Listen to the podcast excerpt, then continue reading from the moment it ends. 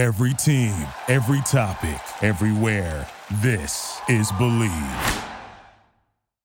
What's up, everybody? It's your boy Thunder Chats here, coming to you with our presenting sponsor once again, betonline.ag. It is your number one source for all of your basketball info, stats, news, and scores. Get the latest odds and lines, including the latest player reports for this year's pro basketball playoffs.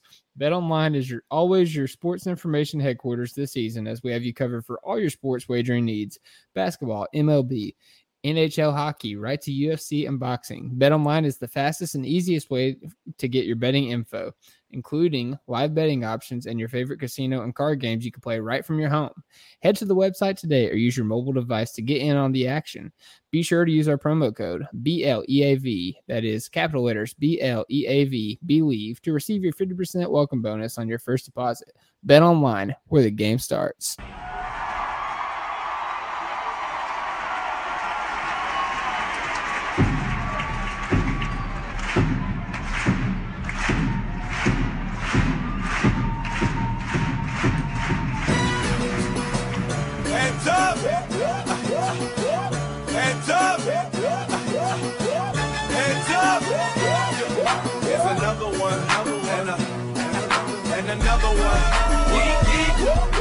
And welcome back, everybody, to another edition of the Top of Thunder podcast. I'm your host, Dylan Hunsinger at Thunder Chats. We're part of the Bleav Network, and this podcast is brought to you by betonline.ag.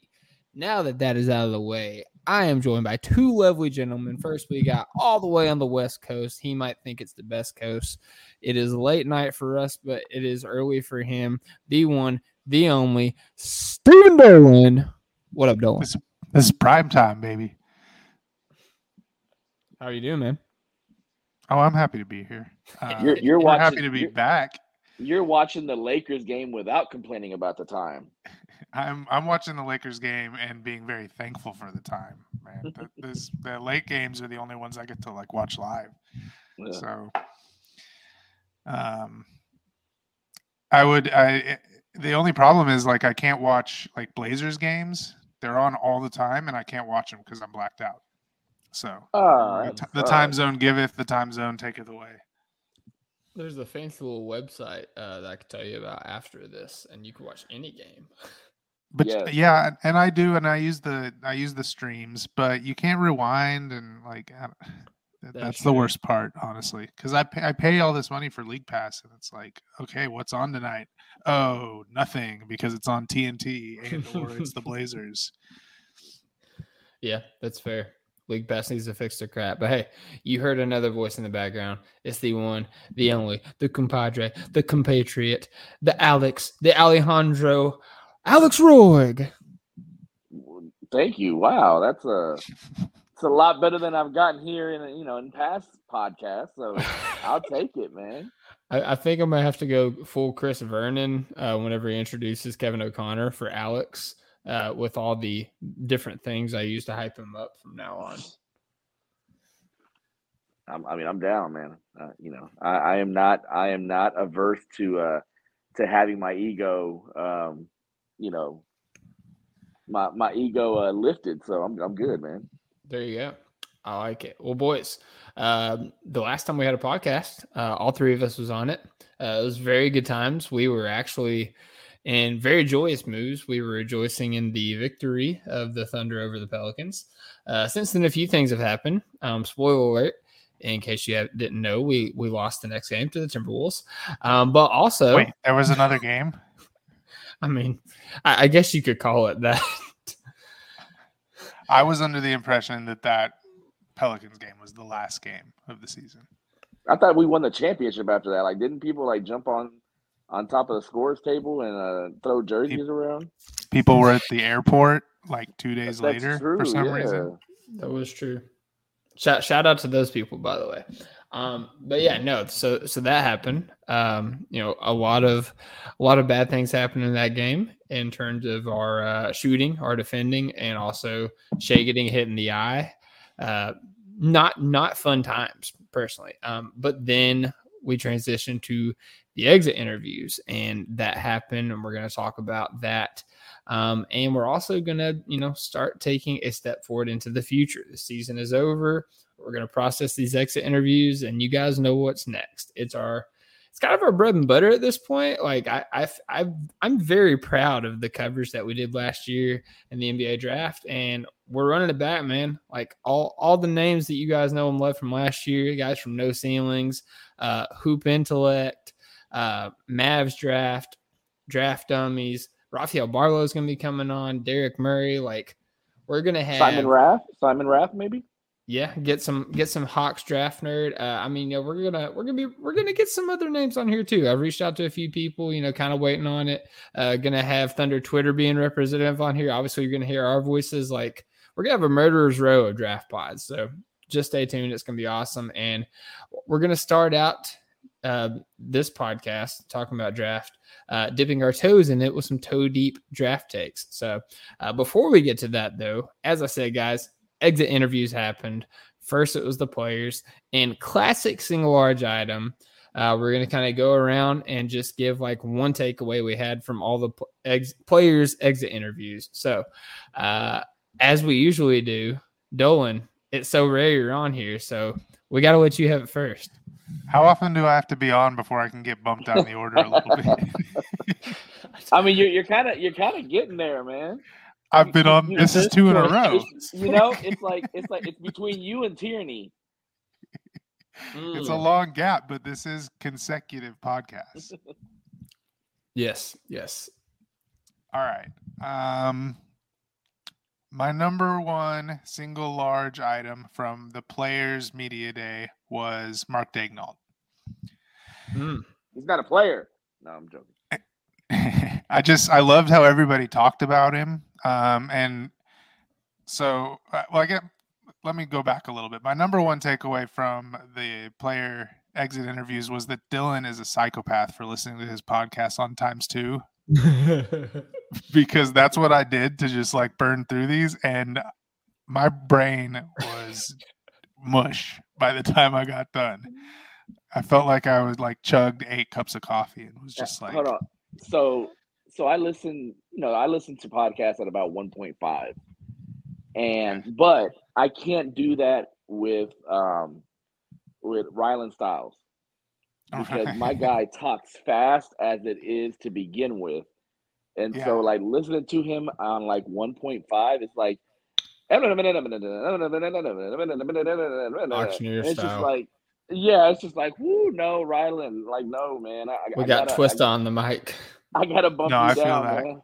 because I was gonna say I, I I need to confess that I don't know who asked most of these questions, so I'm just gonna like put that out there. I could identify Andrew's voice because it's just so familiar to me, and I Mhm. could identify Rylan Stiles for that exact reason. Is he's just like mile a minute. Um, but everybody else just kind of blended together, and I couldn't couldn't pick them out. So I just want to say I listened to stuff on 1.8 or 1.9 speed.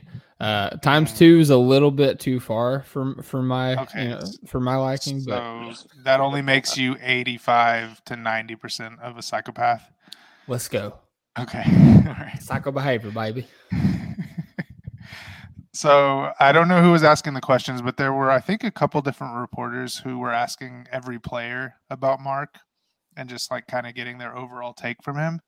Um, and towards the back end of the, of the roster, it really the answers were kind of more generic, but I really enjoyed the things that the kind of stars or like the core pieces said about Mark. Mhm. Um, Shai, of course, called him the head of the snake and said he fully agrees with his mental approach. Uh, Josh Josh Giddey said, "If I could build a coach, it would be Mark Daigneault." Chet said he should be coach of the year. Like these are the main guys that we need to be happy in our team long term. That we need to grow as much as possible, and these guys love our head coach, um, and I'm just ecstatic with that situation. Yeah, for sure, man. And I, I think that, you know, like Chet saying he should have been coach of the year, you know, you talk about that. It seems like they asked every player about Mark Daigneault. Somebody's probably somebody's probably angling for a little uh not not coach of the year article, but you know, talking re, making an article about how Mark Daigneault was runner up for coach of the year. I'm looking at you, Joe Mussatto. I got my eye on you for that one. Um, but yeah, no, I mean, I think I think it's just a testament because you know whenever we brought Mark in as head coach, obviously he was with the Blue, he was with the G League, and he was known for you know developing players. But um, we learned very early on in the players' conversations and you know how he interacted with the players, like on the sideline, he's kind of a players' coach. Like you know he's he's is he the youngest coach in the league still, or is he like one No. of the youngest coach? Okay. I think I think Mazzulla is uh, is younger than him. Okay, well, yeah, one of the youngest coaches in the league, so you know he's he's more likely to relate to them And as a guy like Utah's coach. Popovich. Oh yeah, uh, freaking Will Hardy. Yeah, yeah, yeah. Yeah. C- couldn't remember his name for a second, but um, you know he's he's a player's coach. He's a guy that you know really relates to the guys and seems to like care about them on a personal level. And I think that that resonates with the players. And you know we kind of thought you know he could be a stepping stone as a coach. Like he's, I, I think Alex even used the phrase, you know, there's there's peacetime leader and like wartime leader. You know, kind of like you know Daigneault be the tanking, developing coach, and then the winning coach. And we saw, at least in the Pelicans game, just a glimpse into the types of adjustment he makes, type of game plans, the strategies he has. I think Daigneault's a wartime coach. I think he's a winning time coach. And uh, yeah, I, I'm with you, man. Those those quotes excited me. Yeah, he definitely like like here's the thing, like with Scott Brooks, Scott Brooks was a he's he's a player's coach. Scott Brooks is a type of coach that he can take a young team and develop them up. But as we saw and as we've seen in his time in Washington, you know, he's just not a coach that is there for like the X's and O's. He's not a coach that's going to take you far in the playoffs.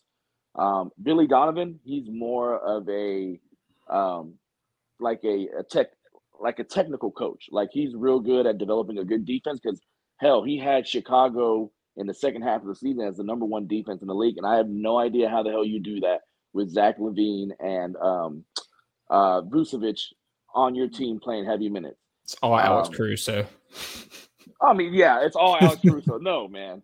Like an NBA, an NBA offense will pick you apart. And but he's been able to kind of, you know, he's been able to strategize and and you know get that team going with its its strengths and make up for the, the weaknesses.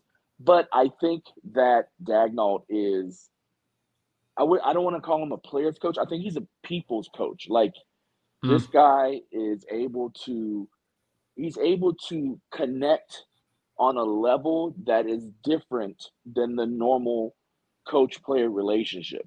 Um, and you know, as much that as much as people want to like, you know, want to do like coach speak or player speak when it comes to like at the end of the season, like you kind of thought that the first couple seasons when he was in, but this last season it seemed it seemed more genuine, it seemed more different, and it seems like this is a genuine thing. This is a real thing as far as him being not just a coach, but like I don't want to say father figure because maybe it's a father figure because he's so young, but a lot of our guys are like you know in their teen, you know, in their early twenties and you know mid twenties, not even. And so I could I could definitely see them seeing him as a as a like a father figure, but I just think it's awesome that he is able to grow with this team, and I'm hoping that he's able to to see this thing all the way through um, with this iteration of the Thunder. You're muted, Dolan. You're muted, dog. And a really cool, like supportive uncle. There you go. Yeah, yeah, yeah. There you go. Yeah, yeah. The cool uncle, not the drunk uncle. The cool uncle. Drunk uncle was a PJ Carlesimo. Had to get him out of here. It's the only justification for starting KD at two. All right, go home, That- PJ. You're drunk. And that, now that just kind of you know that, that kind of sparks uh SNL drunk uncle skits with PJ Carlesimo. Whatever. If you watch SNL, you know. IYKYK. Um, all right, Alex, go ahead, man. What's your single large item for this players exit interviews?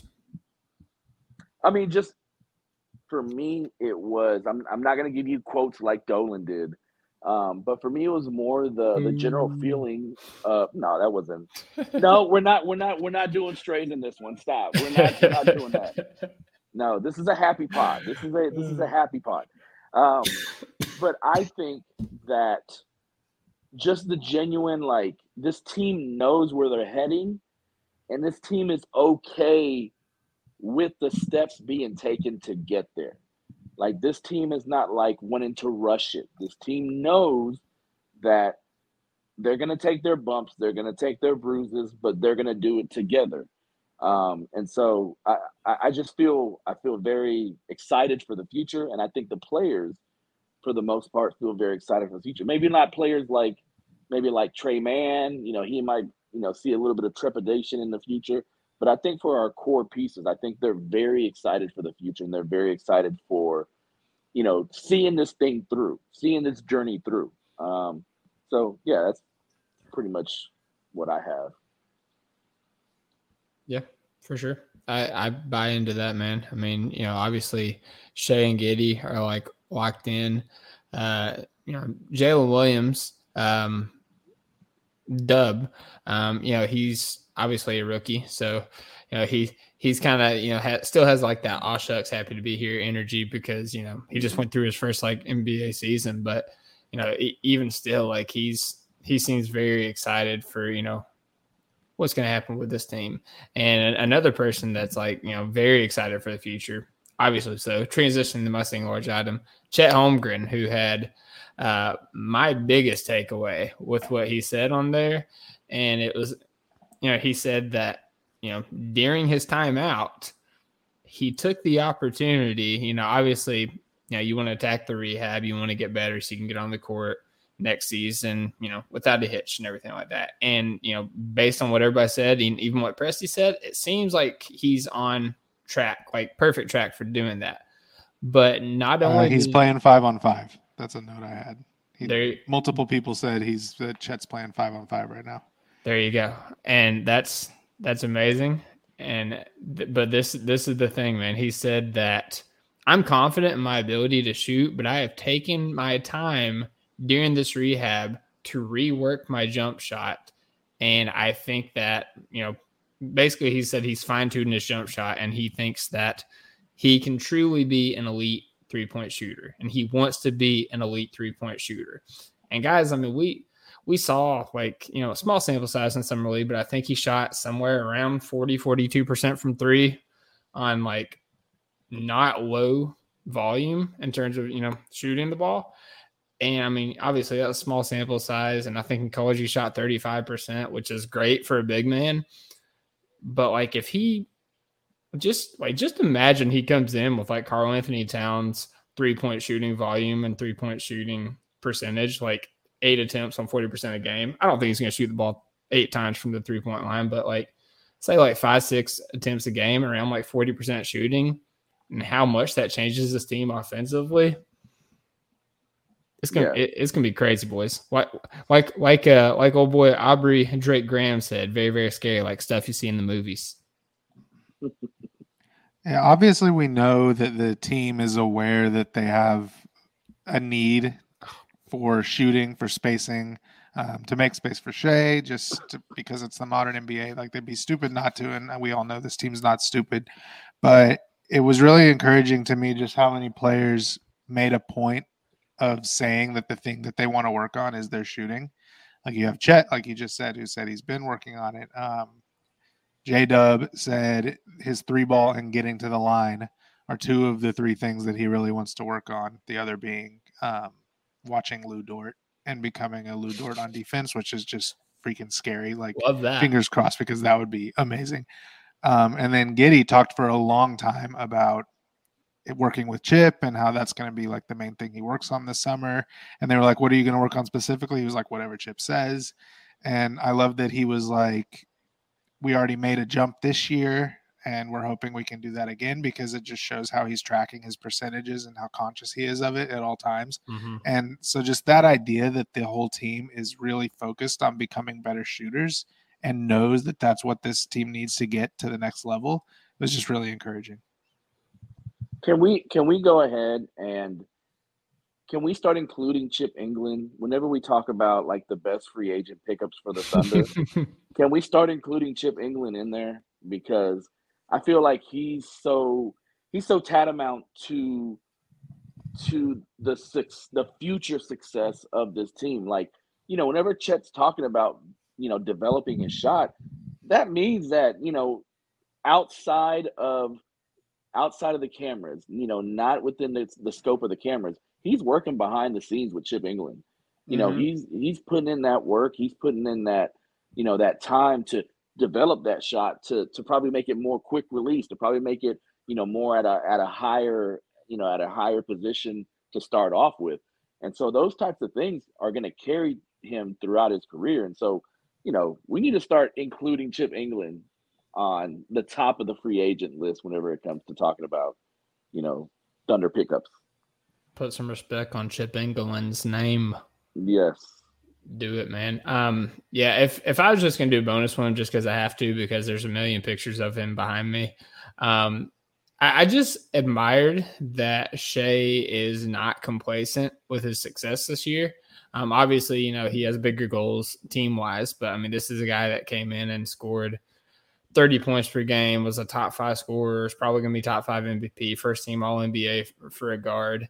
Um, and he said, you know, there's still a lot that I can improve. Mike, you know, he goes in, I think he said that he goes into every summer and like chooses a couple things. I think he said that his team like identifies a couple things that he really wants to add to his game. And I mean, we saw the jump he made defensively this year, and that was really more of like off ball, like team defensive jump, which was great. And like it was awesome. And I love what I saw. And I want to see more of it. But like I I just like there's gonna be some on ball defensive jump, I, I believe, in the next couple of years. And I think there's gonna be a shooting jump. And you know, we've he's not a sieve when it comes to shooting the basketball. Like we know he can shoot the basketball.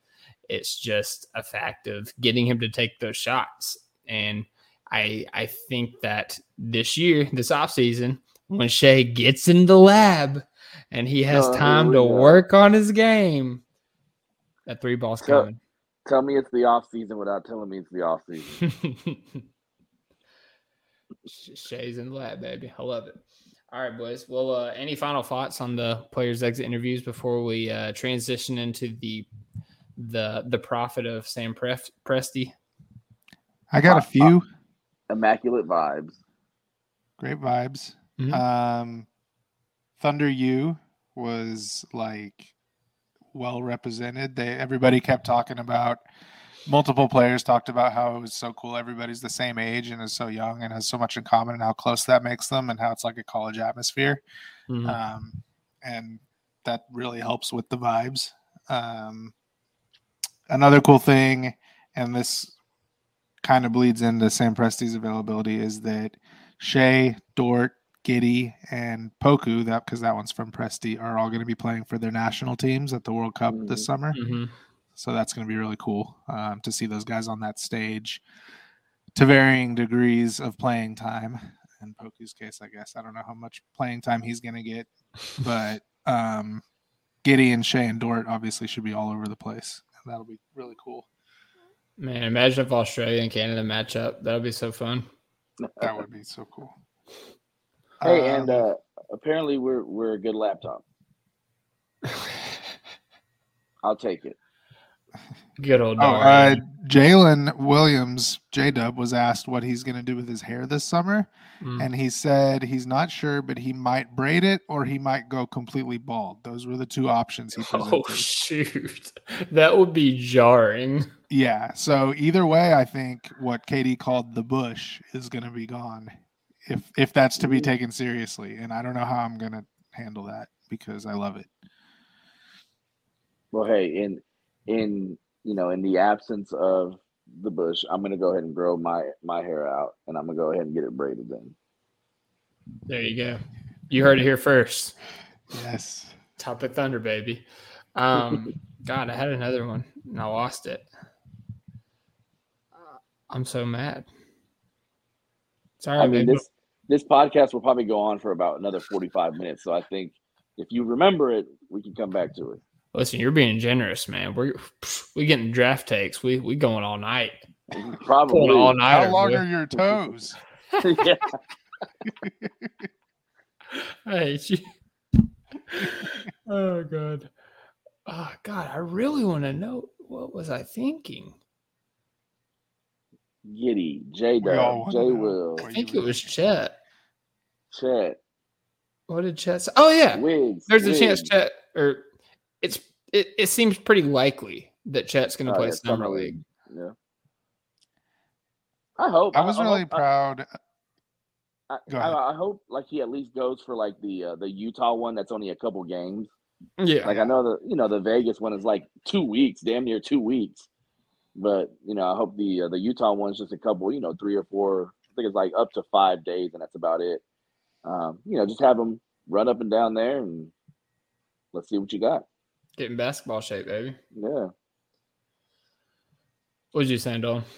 Um, I was just really proud of how good of a soldier Chet was. Like you could tell he was so excited and wanted to answer every question with like, "I'm back, baby," but he still like reeled it in and like gave the Sam Presti answer um, that he was told by Matt Tumbleson off screen that he was supposed to give. He, he did a good job of reeling his excitement in. Way to go, Chet. You're growing right before our eyes. Well, speaking of Presti, uh, let's get into it, man. Takeaways from the Presti exit interview. I started with Dolan last time, and he complained about it, so I'm going with Alex. Alex, do you have a takeaway from Presti's exit interview? Yes. Fluffy fluffy pancakes and car washes. Nah, man. Like like my, my my thing my thing was number one again you know just being realistic about the situation you know um i think Presti has i think Presti has learned from previous experiences and i, I think he he knows that thunder fandom is just rearing you know they just want to go ahead and and get back to that you know to that time period where they're contending not just for playoff spots, like contending for championships. Mhm. And he Back to the knows that, top of the mountain. yeah, back to that top of that mountain. Um, and you know, he did a good job of like tempering those expectations, consistently saying that this team did not even finish 500, which is very true.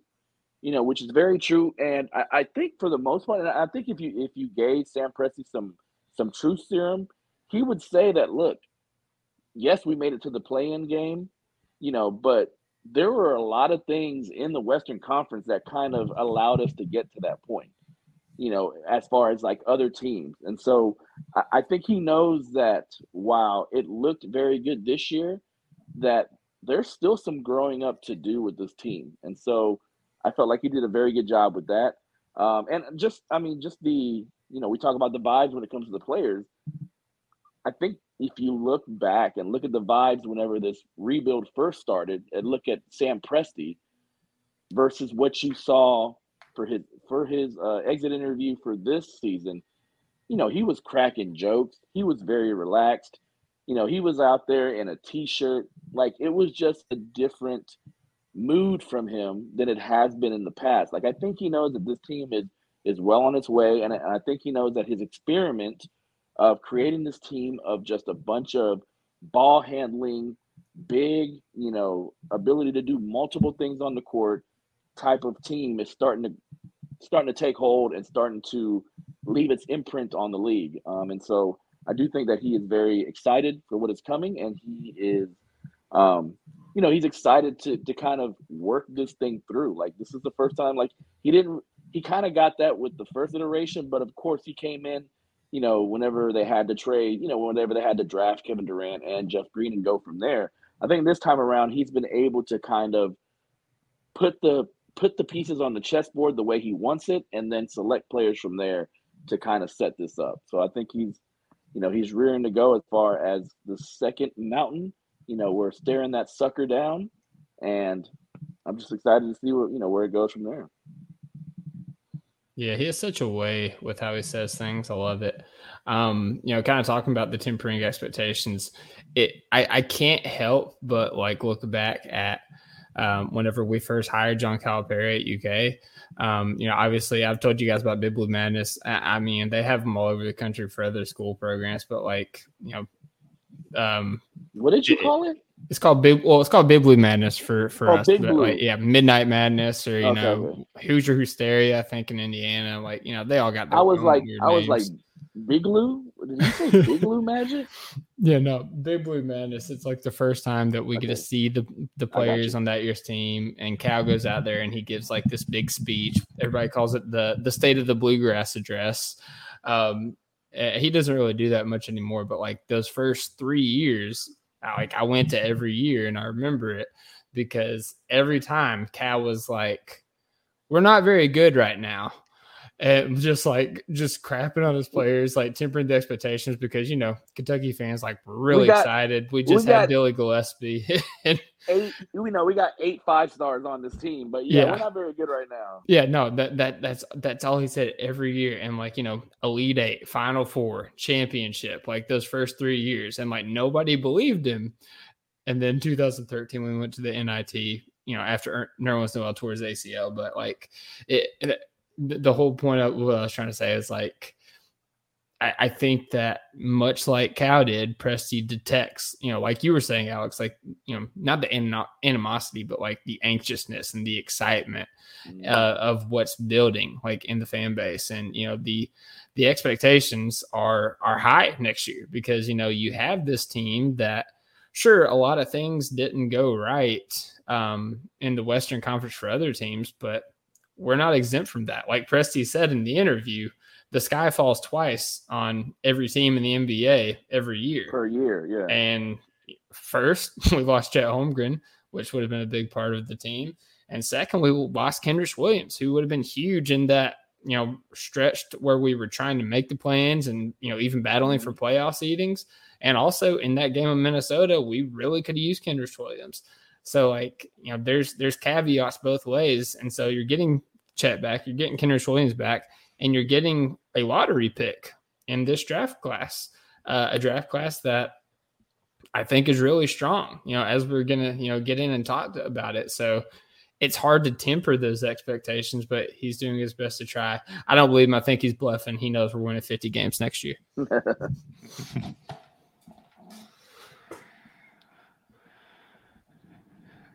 My turn. Yeah. Oh, yeah, man, I'm about to yeah, say, you, dang, that you was- was- that was a long breath. he's, like- he's about to spit a bar. I thought he was about to go all in on that. Well, I was just making sure that we didn't have anything else to say. I Um, forgot you can't like tell where my eyes are staring at. I was just staring yeah, at your it's, soul. it's just we're just getting all reflection on Dylan's glasses, um, so it's, he's just a blank stare. it's fair also. Um, I don't know. I feel like we're kind of all saying similar things here, which is that I just admire how competitive this organization is, and that they're willing to like do the hard things that can cost them games in the current because and it comes from a place of such intense competition. Like people like to say that um, tanking is uncompetitive or that you know not competing in a certain game is uncompetitive, but really it's the most competitive thing that an organization can do Mm-hmm. is to sacrifice good feelings now, sacrifice um, attendance, right? The Thunder had bad attendance this year. Um, they go through the pain of like pulling these traded player exceptions out of every deal just in case it comes in handy later. Um, they they reward their two-way players by giving them real contracts on the off chance that they, you know, find a Lu Dort down the line, which probably will never happen again. But we might get a two-way guy who we weren't otherwise going to get, and it's because we've been giving these two-way guys money, so their agents Mm-hmm. will the next agent will say, "Oh, you know, our our guy would love to comfort to you because you have a history of rewarding your guys." Um, they develop players like down the stretch of this season. They're giving probably most teams would have just given Dario Sarge the starting job, you know. But Mhm. maybe down the line, Jaylin Williams, J. Will ends up being a valuable backup big for us, and it's because we kept giving him the starting job this season instead of Sarge. They also Um, probably wouldn't convert all these two way players to full contracts before then waiving them. Right, right. Just giving money away in a lot of cases, you know, and it's because we might get the next two way guy who Mhm. turns out to be Lu Dort. Um, there are so many examples in sports, like within a game, of taking a step back being the right move to win that game specifically, like fouling at the end of a game. You're giving the other team points. That's so uncompetitive. Like, no, that's how you can win. Uh, punting in football, like, how can you give the ball up? Shouldn't you go for it? Aren't you competitive? Of course not, because that would be dumb. And it really comes down to what game you're playing. Right? The Thunder aren't playing basketball. The Thunder are playing NBA. The Thunder are playing eh, the the way you win NBA is to have a team capable of winning a championship for multiple years in a row, and you don't get that by like playing the game the Wizards are playing, which is win on Tuesday at all costs. As Like it's a different Bet- game. As BetOnline.ag would say, they're playing professional basketball. Right. So like it's it's just it's what game you're playing is what it comes down to and not like whether or not you want to win because I would say the Thunder are one of the most competitive or- organizations in the National Basketball Association and the pain they're going through exemplifies that. But the thing that kept hitting me and we all know like this is the thing about Thunder basketball that everybody says is uh, said it.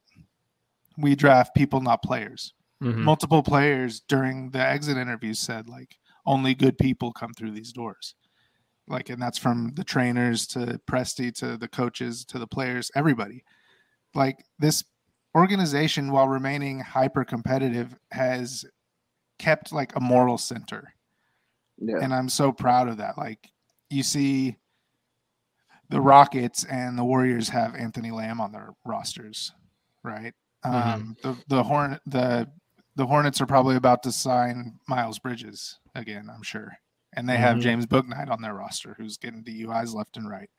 Um, somebody's going to talk themselves into Brandon Miller and just say, you know, like technically it wasn't a crime, and you know, fine. The Thunder's only example that I can think of is DeAndre Liggins, who And that was hit his after. girlfriend, and the Thunder cut him like Yeah, he's cut immediately. Yeah. He was gone, and that Well, like him and that- him and McGary. Right. But I mean, you know, like Schroeder had that that spat. Yeah, but they still here's the thing, they did their due diligence on that Yeah. beforehand also. Yeah. And that's not like the Liggins, like whatever. He's an end of the bench guy. Like that's no big shakes to cut a guy. But like the the Rockets brought in Anthony Lamb knowing the situation. So did the Warriors, and he's an end of the bench guy. They just don't care. And like I'm I'm sitting here watching Rockets fans and Raptors fans talk themselves into not caring about Ime Udoka. Blazers fans have already like moved on from caring about Chauncey Billups things. And this is just not a thing that's ever going to happen with the Thunder Mhm. and that's a disadvantage competitively you know like you remove options from the table with that kind of taking that kind of stance um but this is part of the reason why people who act like tanking is some kind of moral outrage are so silly to me. It's like because these are the moral things. Like there are real moral things involved here. We have, there's sexual harassment and abuse and like violence. And the Thunder don't dabble in that stuff. Like if you want to get morally outraged, the Thunder aren't where you're coming. Because they are competitive as hell, but they have a line. And it's just so nice that I'm not gonna have to like ever explain to my daughter how like oh you know they're being competitive. Like how could they not hire this coach? Um, it would be uncompetitive not to do it because there's a line and there's some things that are bigger than basketball. And within the NBA, within basketball, the Thunder will do anything but there are things that supersede that and it's just so nice to have a team that won't make me have those conversations with my daughter There you True go. that. Well said, man. uh, with that, I'm gonna go into my single word item for this one, and uh, th- this was just a you know just just another Prestiism that he dropped in the middle of the press conference, and he said, you know, we've got to eat our bread in slices and not the whole loaf. that and that that just tells me that you know much like this organization has done in the past and through this rebuild they are going to practice patience. And they've they've found a formula through this draft and it's worked to this point like you know you got Josh Giddey, you got Joe Holmgren, you got Jim Williams, you got the legend Ousmane Dieng. I mean, you you know you've got legitimate pieces from you know just trusting your scouting and trusting your development staff and you know we have three picks in this draft right Yeah, one one Yes. first, two seconds. One first two seconds yeah so we had three picks in this draft uh, i mean it's possible there's movement within the draft but in terms of like going out and getting a big name next year uh, going out and signing a random veteran free agent big man I, I just don't see it happening. I think that they're gonna, you know, they have a formula that they like and they're gonna stick to it. They're gonna go out there and they're gonna draft who they believe is the best fit for their team, for their organization, for their culture. I'm sorry, for their environment, Sam Presti. Uh, we don't use the word culture anymore. Um, and you know they're gonna trust their development staff to you know bring them along, get them adjusted to the NBA, get them adjusted to their style of play, and you know kind of what the the you know see the fruits that are bared from that point. Um, and you know I think that they're going to focus on developing within, and I don't, you know, we have all these picks, yes, but at this point, like I just don't think that they're going to cash it in for you know, a player like that. As much as I would love to have Mikal Bridges on the Oklahoma City Thunder, and I would love to have Mikal Bridges on the Oklahoma City Thunder, Get out of my ear. I just, I just don't think it's gonna happen. So Is this man eating just like plain bread? There's no mention of spreads or toppings. This man is just eating slices of bread. I mean, have you never just eaten a slice of bread? it could just be like, I don't think ever in my life have I just eaten a slice a slice of bread plain. I don't think that's ever happened. Butter at least. Tell, tell me you've never struggled. when- when I was a child, I I ate a slice of bread. I would roll it up in a ball though, for whatever reason. There we go. Yep. Or fold it, fold it as many times as possible, and then like take that bite. Yeah. Yeah. Or or maybe he's like he's talking about like Outback. You know, Outback has like the whole like loaf of rye bread and like There's butter right there. yeah, but you don't have to use it. with, a big, Dolan. with, have to with the big it. knife. you, do- you do not have to use it. They will not put you to work in the kitchen if you don't use the butter. All right. Anywho, Anyway, did I- anybody Dolan, I know you got no, notes. I, I, I seriously like I one of my big notes is that Sam Presti pressed the whoa, Sam Presti pressed the brakes hard on the free agency. yeah. So kind of along the same lines of what you were saying, like he brought up how people wanted us to max David Lee and Ben Gordon. And interesting phrasing here, he said they chose not to do that. Um, take take that what you will. I don't know if it, it sounds like that was on the table based on that phrasing, but that that would have then made it impossible to keep that team together financially. Mhm. Um, he said they would be conservative with cap space, that they would try to use it in unorthodox ways and not just by signing people. It it, it really felt like a pretty hard like don't expect us to sign anybody big this offseason. And you know, like he I'm sure if if I asked him that question directly, he would disclaimer it with, you know, we always explore everything, like we're open to every option, but it just he's pretty clear with his messaging sometimes, and it felt like he was trying to be very clear with pumping those So- brakes. So my biggest, yeah, my biggest thing from that, from what you're saying, Dolan, is he said you don't buy paint for the house before seeing the Mhm. house. Mm, Prestiisms. Yeah, and so basically, He so already was- has was- the blueprints. No, but it was it was in response to Berry Tramel asking him about the four first rounders that we possibly have in 2024. Yes, in 2024, and he was like, you know, is anything you're doing now going to affect how you feel about those four picks that you have in 2024? And basically, you know, pumping your brakes. He basically told him, look, you don't, you know, you don't buy a new house, you don't buy the paint for a new house without first seeing the house. And so to me, that just sounds like, hey, we're going to go into this season and it's going to be another mm-hmm. season of exploration because we have to see what this team looks like with Chet before we can actually start to be like, okay, this is exactly what we need. This is exactly, you know, who we should target. And four first round picks, if we still have them after this draft, would be a great thing to kind of start seeing, okay, we can kind of position ourselves to hopefully take you know a player here, a player there that we need. I still think that this draft, you know, kind of like not foreshadowing what we're going to be talking about, um, but this draft we're, we're still going to be going BPA and not necessarily, you know, drafting for a position of need. So Will we ever draft for position of need Dolan? Yeah, man, we've done it. You We've know, I feel like when the team was good, they did do that. I mean, Cole Aldrich, That was a they tried to go get their center, you know, and then they did Steven Adams right after that. As soon as it turned out he wasn't working, um, Cam Payne like that was we needed a backup point guard. So like yeah, they have they have a history in the past. Once they've seen the house Yeah, of you know buying exactly the amount of paint they need. Yep, that's true because a lot of paint retailers will not return that paint. So there you go. Okay.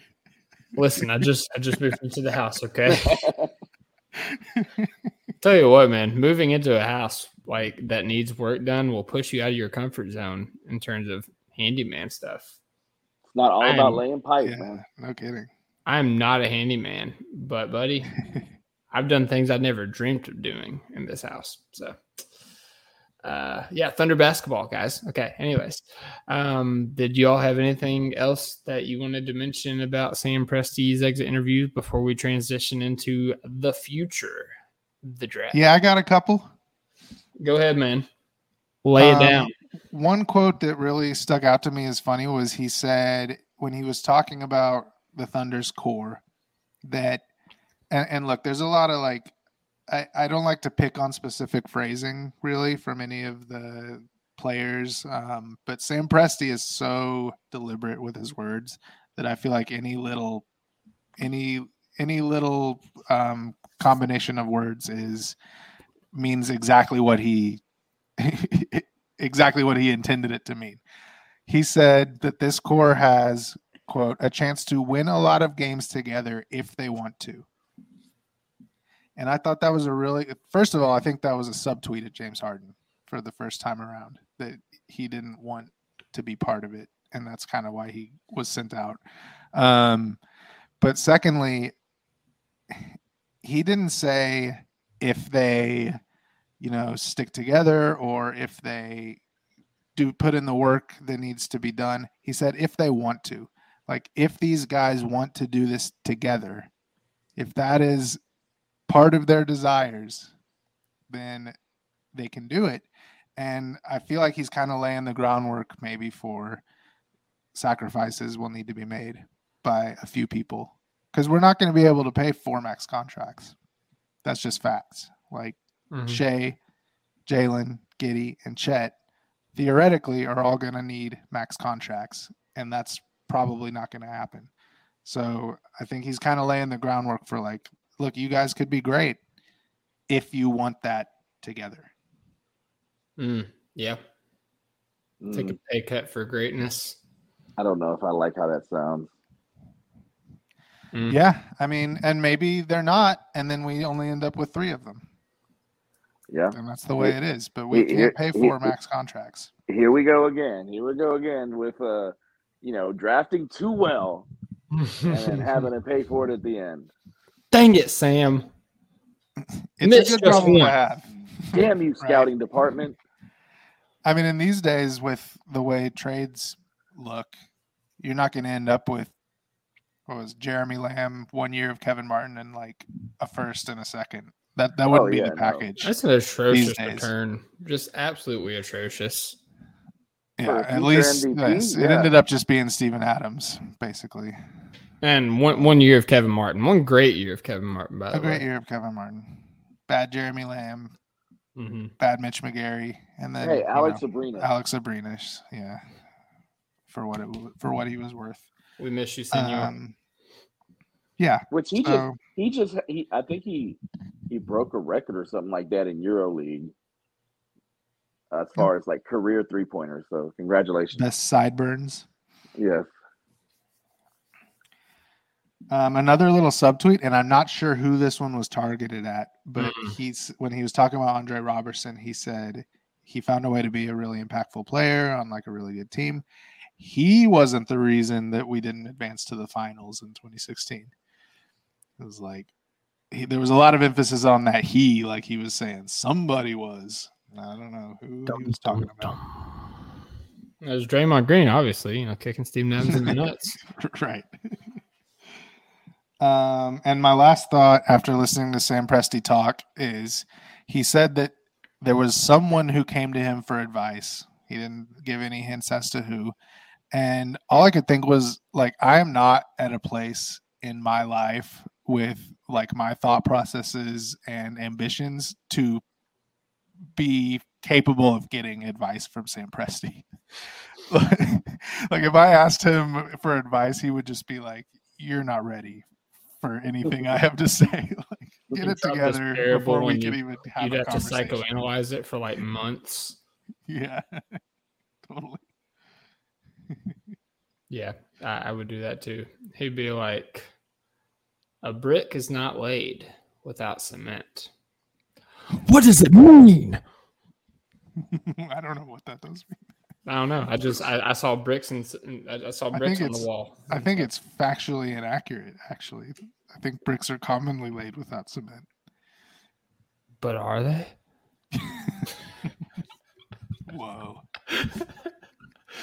Break my own mind. It's freaking twelve thirty in the morning. We got we got a whole another half to go, boys. Let's get into it after a word from these sponsors.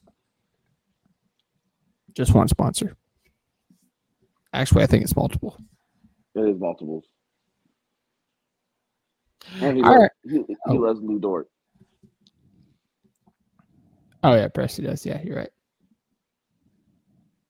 All right, and we're back after a word from the sponsors. So, guys, A whole nother half. a whole nother half. A That was whole- I thought we were going toe deep. Well, you got to have a few takes, man, between all of Okay. us. I, my, I don't have. I was going pinky toe. hey, you got five toes. Have Hey, five takes. You're six. You're have 10 six toes, four. but- Your your pinky toe is probably pretty big. It's pretty long. It's as big as my pinky, some say.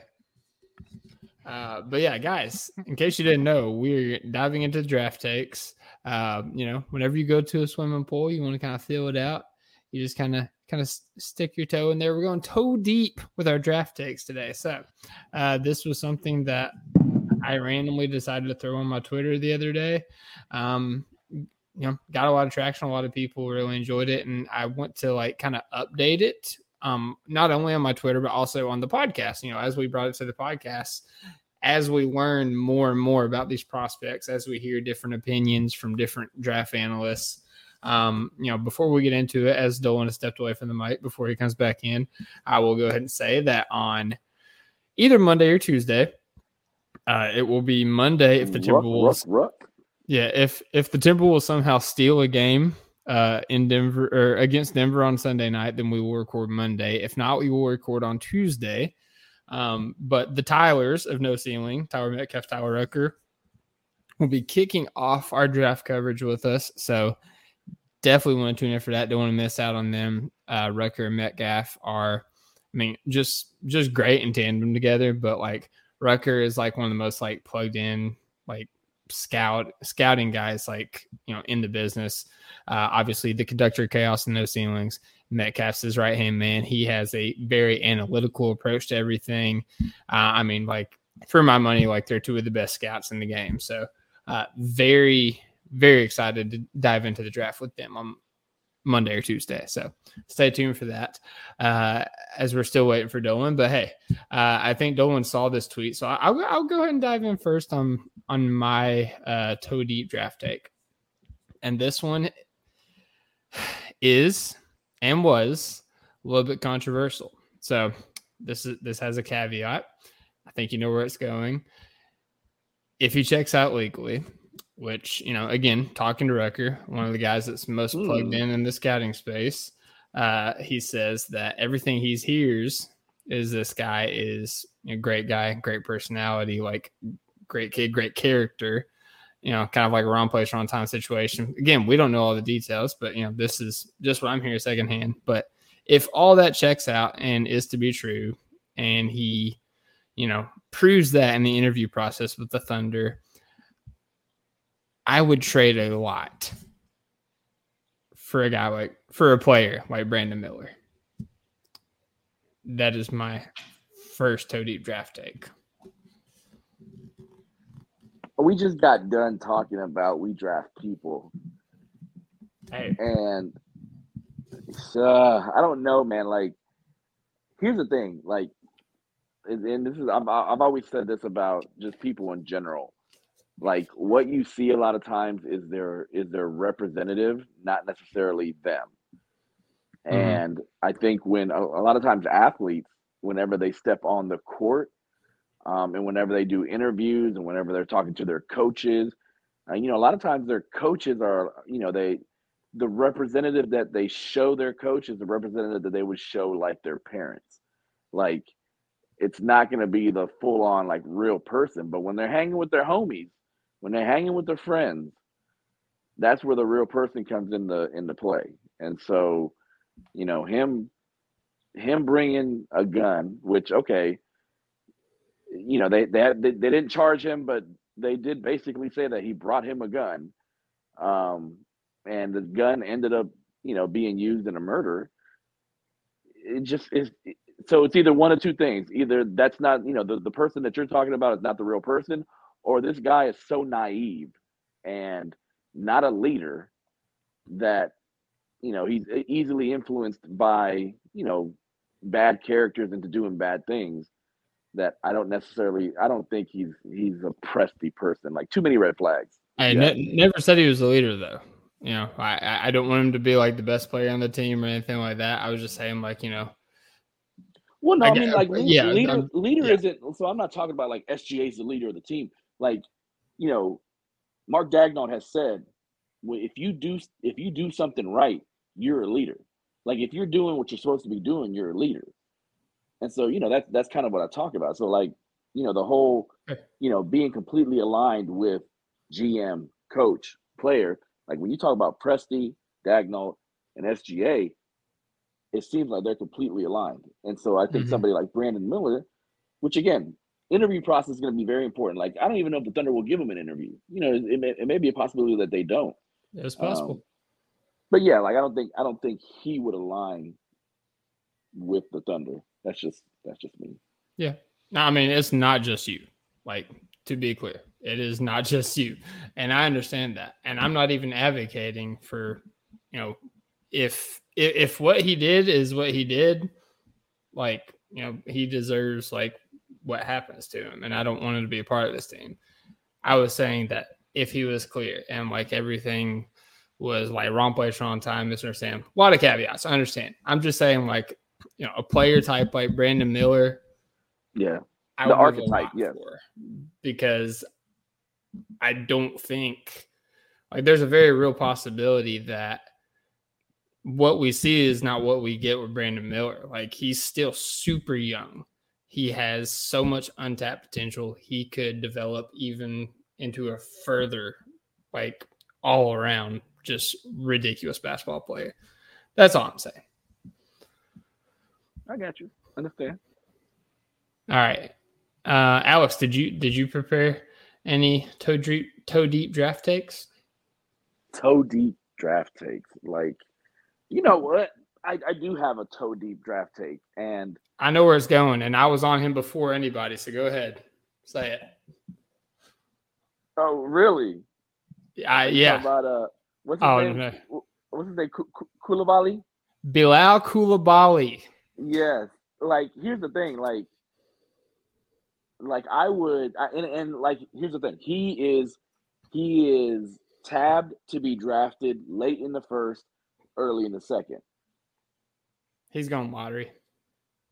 You think? You think he's really going lottery? I, buddy, man, God, he was he was late, like he was mid second round when like I first discovered him, and I talked to Rucker about him. I talked to Nathan Draft Deeper about him. Like I talked to some of you know some of our like mutuals about him, and I said in the chat, like in our Top of Thunder chat, I was like. Be prepared, Bilal Coulibaly is my guy, and I think Dolan said something like, "I'm actively rooting against him," then, or something like that, as, as Dolan would say. Well, Um, so so so so my my take would be that, like, I think the Thunder, if he impresses enough, and this is me thinking that he's gonna go, you know, he was tabbed to go late first, early 2nd hmm They would actually take him at twelve Yeah. if you know if they really like him. So that's my I- toe deep. Man, I, I think it's extremely possible. I I, I really do, and I, I don't want this to be overcome by my voice. So, Dolan, what what do you think about Bilal Coulibaly of what you've seen of him in your toe deepness? He's awful, and I hate him. That's consistent. That's consistent. I have no idea. You know, it, it it just it just seems like this is a this is this is a story that happens all the time where scouts go to see one player and then they're like, "Oh wait, what is this player right here is doing all this stuff? Let's let's start taking a look at him." Like I think Bilal Coulibaly, um, it has kind of fallen into that. Like he's the guy that yes, you go to see Victor Wembanyama, but Mhm. then you're like, "Who? This guy? You know, he's out here playmaking. He's out here defending. He's out here shooting. He's six, jumped out he, the six- freaking gym. yeah, what is he like? Six foot eight, six foot nine? Like He's, Like, he, I think he's six foot six, but he has a seven one wingspan. There we go. Yeah, he's yeah. very much like Jalen Williams, which is why I think he's going to have a Jalen Williams type jump in this draft. I could And- see that. I could definitely see that. But yeah, like you you see that you you start to notice it. You start to you start to look at the the archetype of that player, and you're like, you know, Jalen Williams at 12 last year. He, you know, he was great. He was good. He, you know, he has he has all star. He has future star written on him. Like this is the type of player that looks a lot like him. And so I could I could definitely, you know, you, you may talk about, you know, okay, you don't want to you don't want to replicate slash duplicate. You don't want to have that out there. But the Thunder have done that before. You know, the Thunder have have drafted players, you know, JRE and Jalen Williams. May not, you know, they're both second rounders and they may not be, you know, of cause or consequence too much. But you still did that and you had competition. And ultimately this season, Jalen Williams, Jay Will won out. Um, and probably for the future, he's probably won out. Um, so yeah, man, I, I would I would love to I would love to see what what he has in store as far as the draft combine and things like that. Yeah.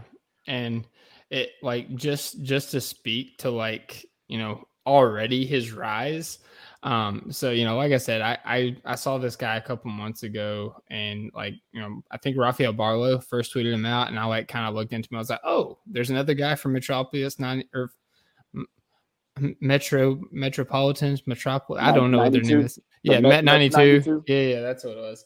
I was like, There's another guy there that might go in the NBA. Okay. And I started looking into him and like I saw his measurables. I saw what he was doing on the court. I saw the feel. Like I saw the defense. I was like, wait a minute. This guy, this is a guy that has like high upside. And, you know, like I, I highlight him as my guy. And on these toe deep, draft takes that I tweeted out Monday, I said, Bilal Coulibaly in the second, parentheses, please still be there. Since then, you know, when I'm like scheduling these, uh, you know, interviews, guys come on for the draft, I'm talking to draft deeper Nathan Grubel. And he said, if I'm the Thunder, I'm taking him at pick 12. And I was like, Mhm. whoa, what? Like I, I'm expecting to go second round. And then Jonathan Givony tweets out, I think on Thursday, that he is officially declared for the draft. And he says, projected first round pick, Bilal Coulibaly. Like he's already rising He's already up. climbing. And he Yeah. hasn't even done an interview, hasn't done a combine, hasn't done a workout, hasn't done measurements. Like he's going lottery. Mark it down. I mean, the good thing about that is, as more players like that, him, uh, Rayan Rupert, like if those guys maybe start to climb up, some of those guys that we talked about, like in the middle of the lottery, may start to drop down, which is not a bad thing for us. Yeah, for sure. I just gotta say, I came prepared for toe deep, and you guys, Dylan is citing the exact wingspan of Victor Wembanyama's teammate. When I say toe deep, I mean I'm like the information that we have. Hey, just wait I until we get into the draft coverage for Steve Hoyufat. Oh God. Hey, excuse me.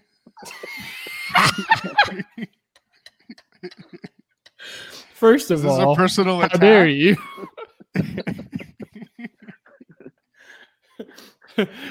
Steve said, oh, I I am a- see your Steve oh. I am- Ho you fat, and I raise you at Alex. How dare you? I thought All right, Steve was about to be like, I am a Christian. What are you talking about? All right, Nolan, what's your toe deep draft take? Let's get into it. I don't have any names. We're going to draft a player. It doesn't include names.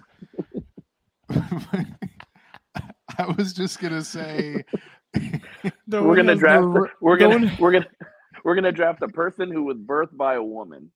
Doan has the rent like the edge of his toenail. and in- that's how deep is it?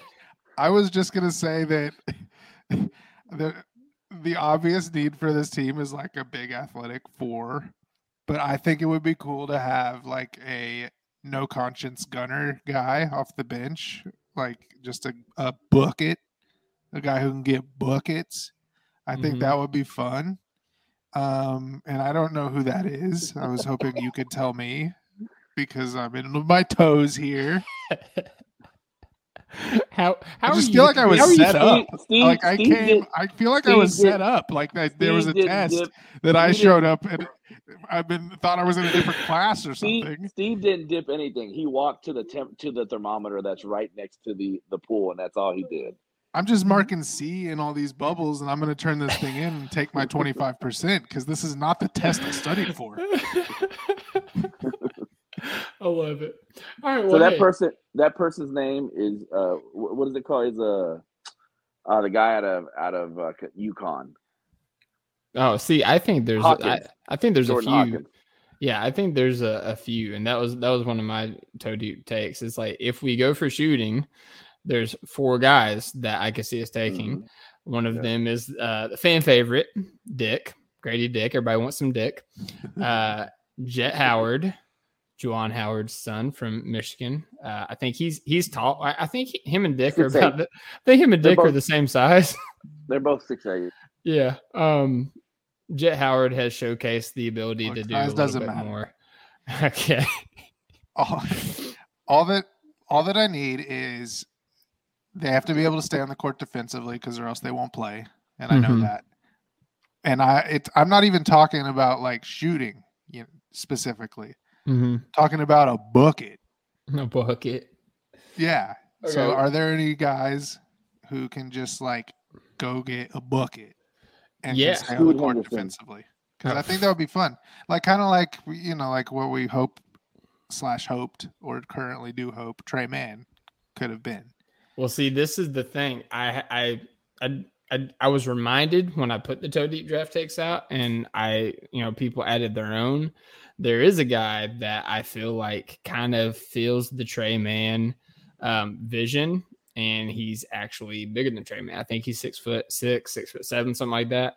But the guard out of Indiana, Jalen Hood-Schifino, like man, if Is there if a hyphen? There's a hyphen. I'm in. There's a hyphen. And like when you're just measuring like the best games in college basketball this year, Jalen Hood-Schifino has like two or three of Yeah. them. Like he had like 37 points. He, he's had 35 points. Like I mean, he could do a little bit of everything. He's got the midi. He's got the three pointer. He can get to the rim, and he's showcased the ability to pass the ball pretty well. He's a good playmaker that I've seen. So that's that's another guy that like you know if all those big fours that you're talking about are like gone because it's very possible that they're gone by the time we pick. And you know Presti doesn't want to just get like a specialist like a Gradey Dick or something like that. Jalen Hood-Schifino is a good option to kind of put the feet under the fire of Tre Mann like I'm not writing off Tre Mann because I believe in what I saw last year and I think that there was a lot going on this year and so I think that, you know, if he puts in the work this summer, he gets in the lab like his boy Shai, then, you know, maybe, maybe, you know, we can see a revitalization. But if not, and we drafted Jalen Hood-Schifino, like, there you go. You've got like plug and play six man type player. What's If- his butt?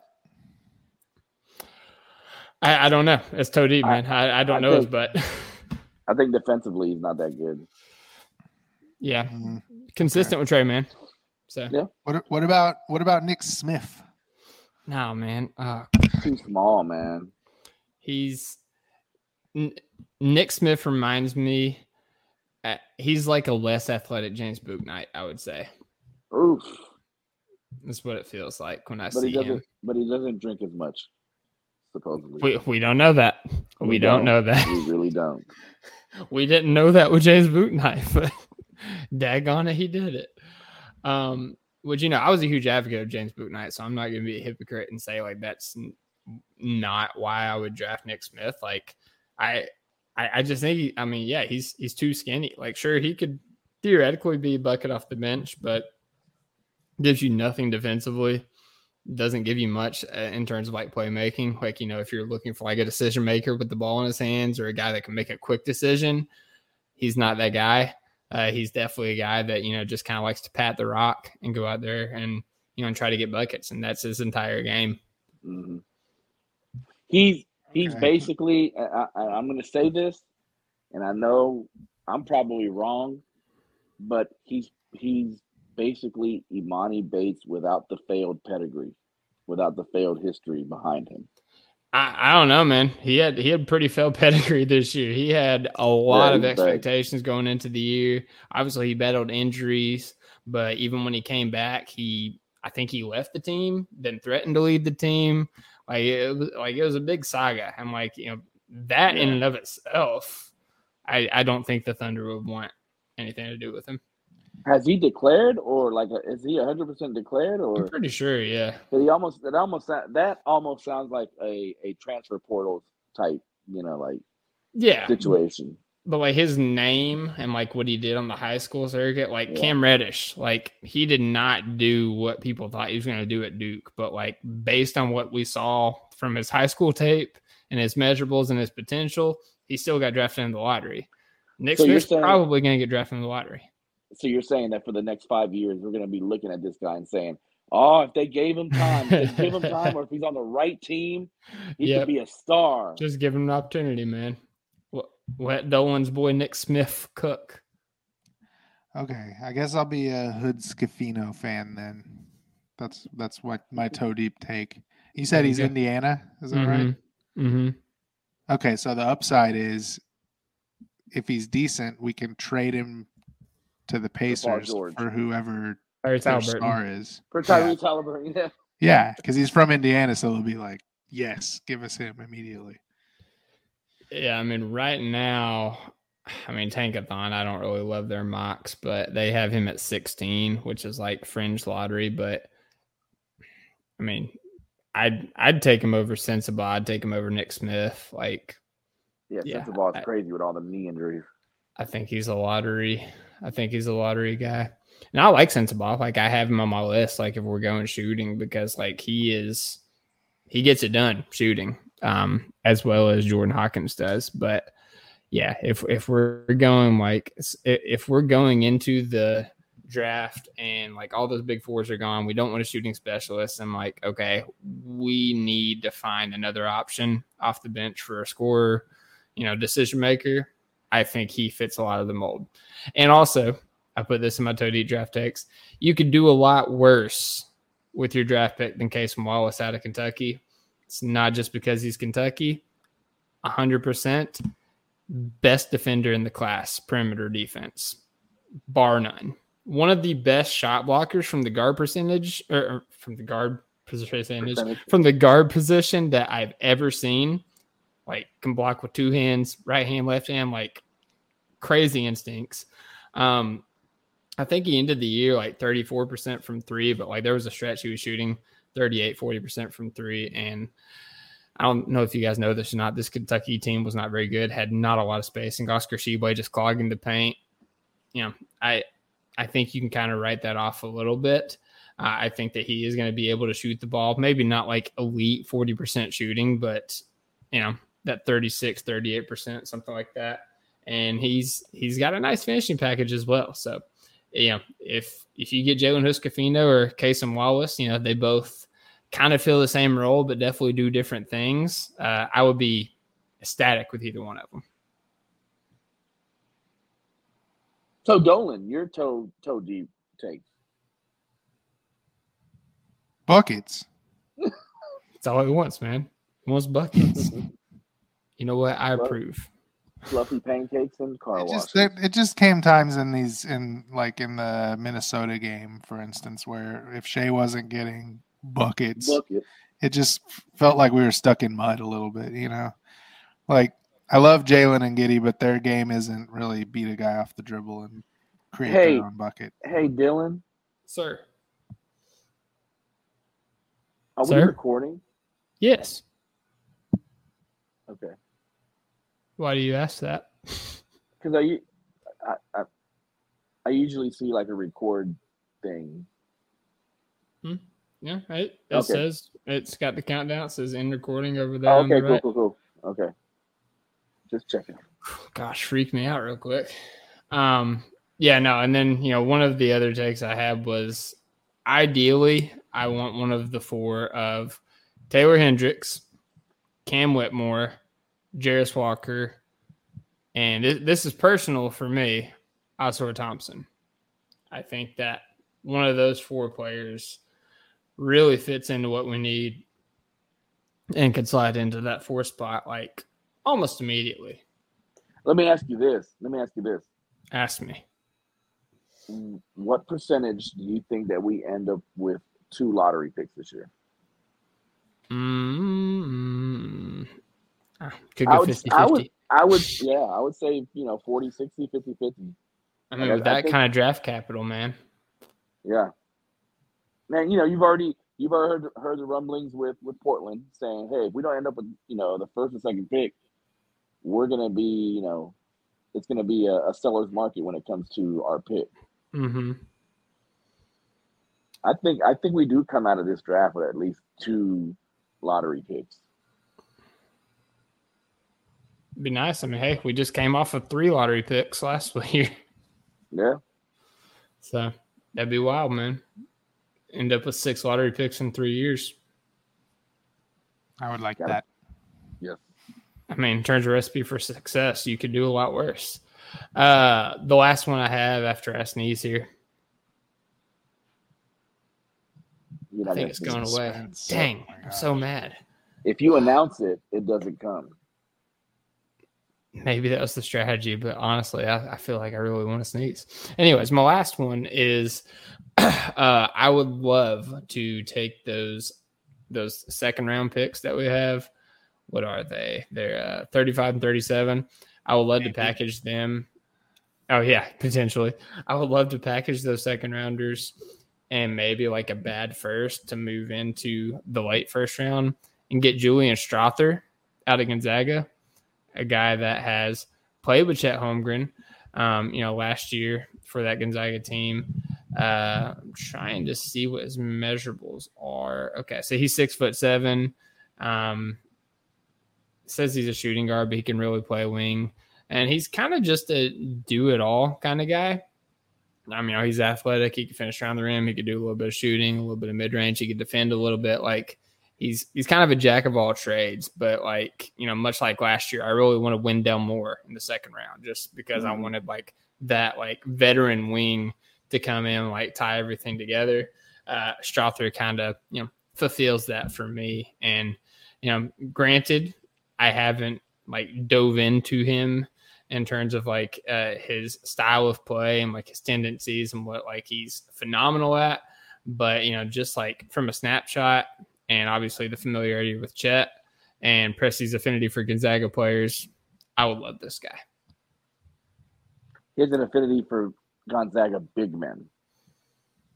So Drew Timme, step on down. Oh God, get the frick out of here! I I would don't- just like to once again formally protest the idea of discussing second round prospects with our toes. Hey, he's a he's a late first, Dolan, late first rounder. Formal protest. Oh, and my absolute last one, I didn't include this, but it, it was prevalent. Third round? Are we talking about the third round now?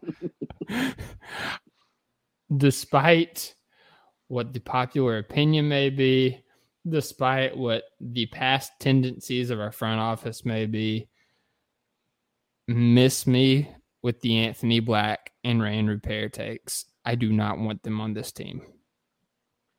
There we have. What, what's what did Ry- what, what did Rayan Rupert do to you? everything. Ew. with his toes. I hate y'all. yeah, no, I just uh like Rayan Rupert is like a shorter, worse offensive, worst offensively, more physical Ousmane Dieng, uh, just in terms of like his body type, um, and you know, really like his uh his come up. It's I think they played high school ball together, uh, French French Pro League, and then transitioned into the NBL, and now they're going into the NBA draft. Um, you know, obviously Ouz can do a lot more with the ball in his hand, has much better feel, higher basketball IQ, better shooting. Um, and it's just like amazing in every facet.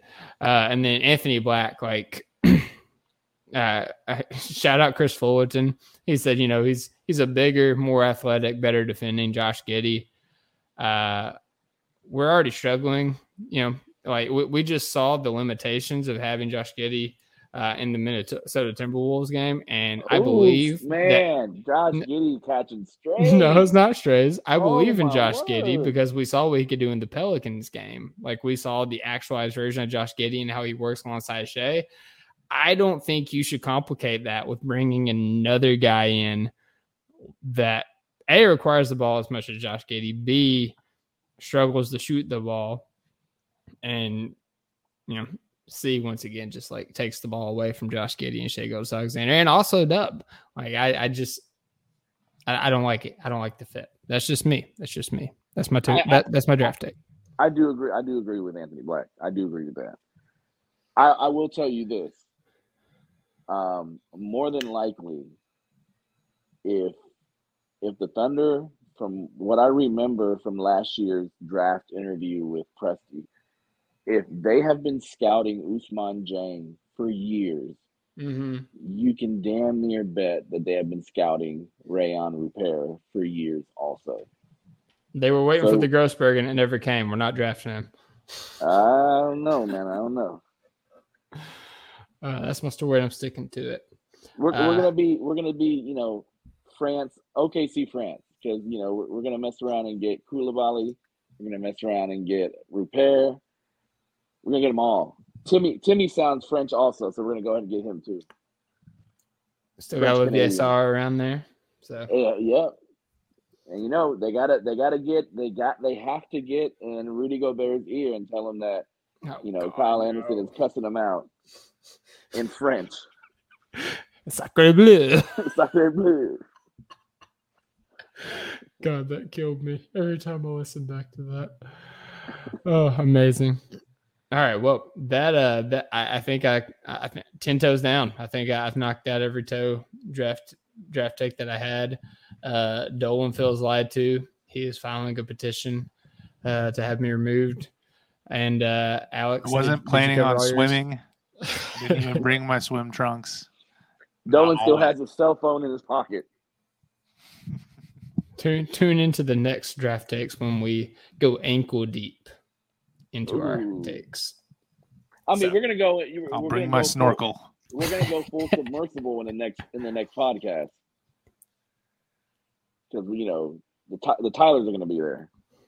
Yeah, they they're gonna go that deep. Like we're gonna be sitting on the side watching them do flips and stuff like Okay, in the water. So yeah, but uh, yeah, no, great plug once again. Uh, remember that the next episode of the No Ceilings will be having the Tylers, uh, Rucker and Metcalf on the podcast to dive into this draft.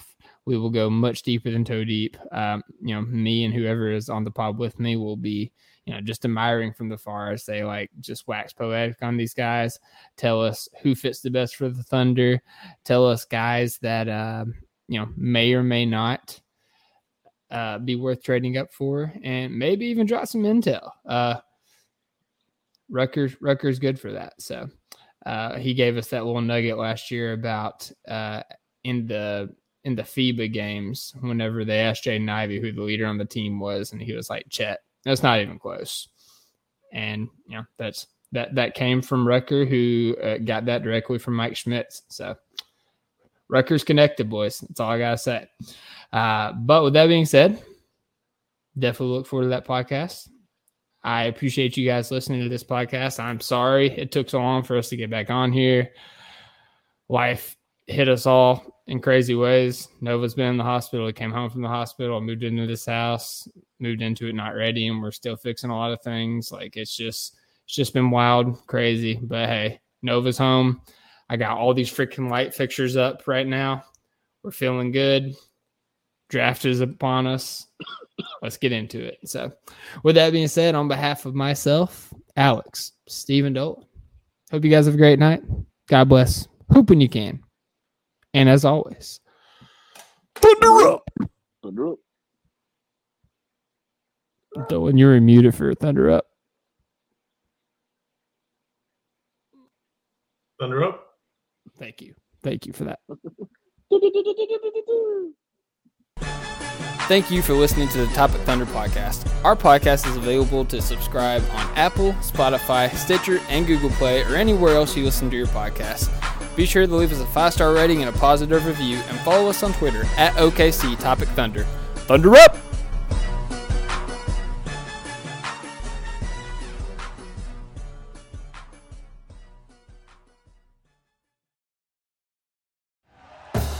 Thank you for listening to Bleav. You can show support to your host by subscribing to the show and giving us a five star rating on your preferred platform. Check us out at Bleav.com and search for B L E A V on YouTube.